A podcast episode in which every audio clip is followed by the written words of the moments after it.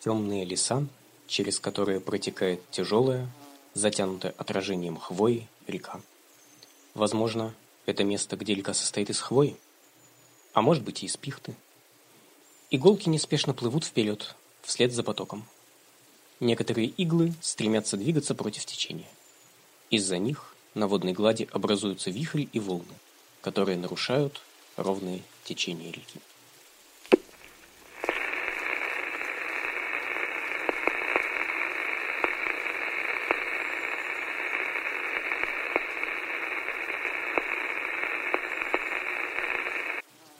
Пушок! Пушок! Сидеть! Сидеть! Я кому говорю? Фу! Фу!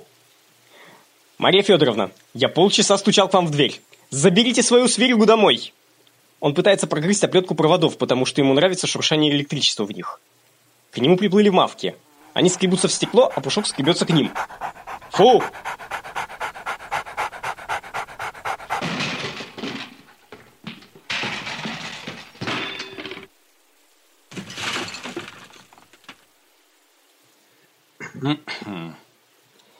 Сегодня просили передать новости про последний открытый водочно-колбасный магазин на севере города. Говорят, что он будет работать и после затопления этого района. Но чтобы добраться, вам потребуется акваланг или сопровождение мавки. Так что проще сейчас перехватить водки и полкило колбасы. Предложение о переезде было отклонено владельцем. Работали во время стычки между Изяславом и Юркой Долгоруким, и сейчас будем работать. Такое заявление просил передать владелец.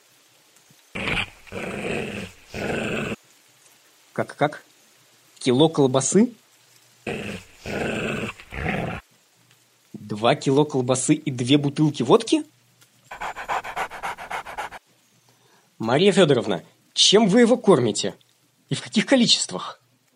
В следующий раз мы совместно с ветеринарным врачом зачитаем для вас перечень питания домашних питомцев – и водки там нет, я уверен. Водку стоит давать только прикормленным мавкам, чтобы они не беспокоили ваших соседей. За пушком приплыли две мавки. Они похожи на близнецов. Одна из них... Что? Зачем она? О, такого вам лучше не видеть.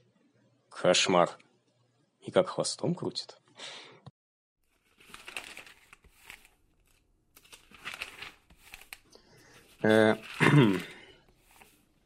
администрация передает, что из 20 переехавших домов на севере города только 8 прошли полную процедуру регистрации. Трое владельцев домов на курьих ножках наслали проклятие на регистрационные бумаги. Буквы на них перемешались, а некоторые сбежали. Поэтому управляющие органы решили пойти навстречу и объявить о массовой регистрации имущества на месте. К вам приедут работники с описью средств передвижения и представители 12 инстанций сельского хозяйства. В субботу в 6 утра. Привяжите дома к колышкам, чтобы их было проще считать. Просим заранее подготовить бумаги, а не проклятия. Потом их невозможно будет извести.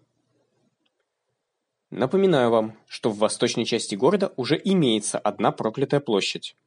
Захороненные на ней люди раз в год встают из гроба, потому что одна бабка вопила на какую-то девушку. Помните эту историю? Напоминаю, шла какая-то девушка по площади. Для краткости назовем ее Лида.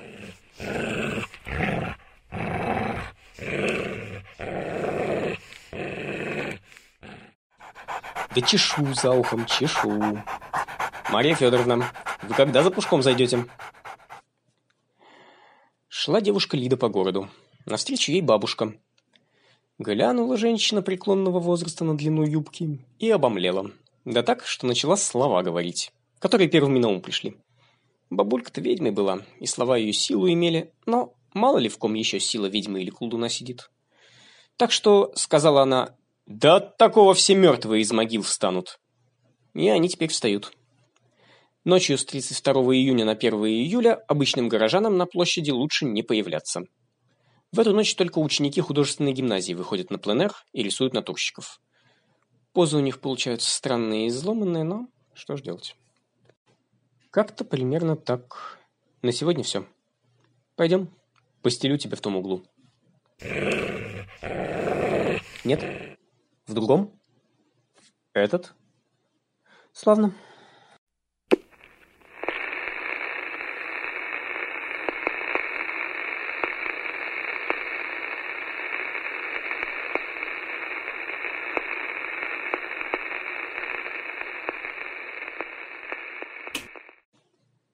Здравствуйте, многоуважаемые неслушающие или неслышащие.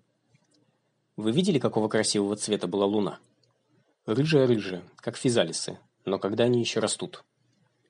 Дома, в вазах или гербариях, эти сухоцветы не такие яркие. А какие они яркие ночью под полной луной, замечали? Они светятся в темноте, будто кто-то вложил в каждый по светлячку. А будь я светлячком, я бы жил в таком славном ярком домике.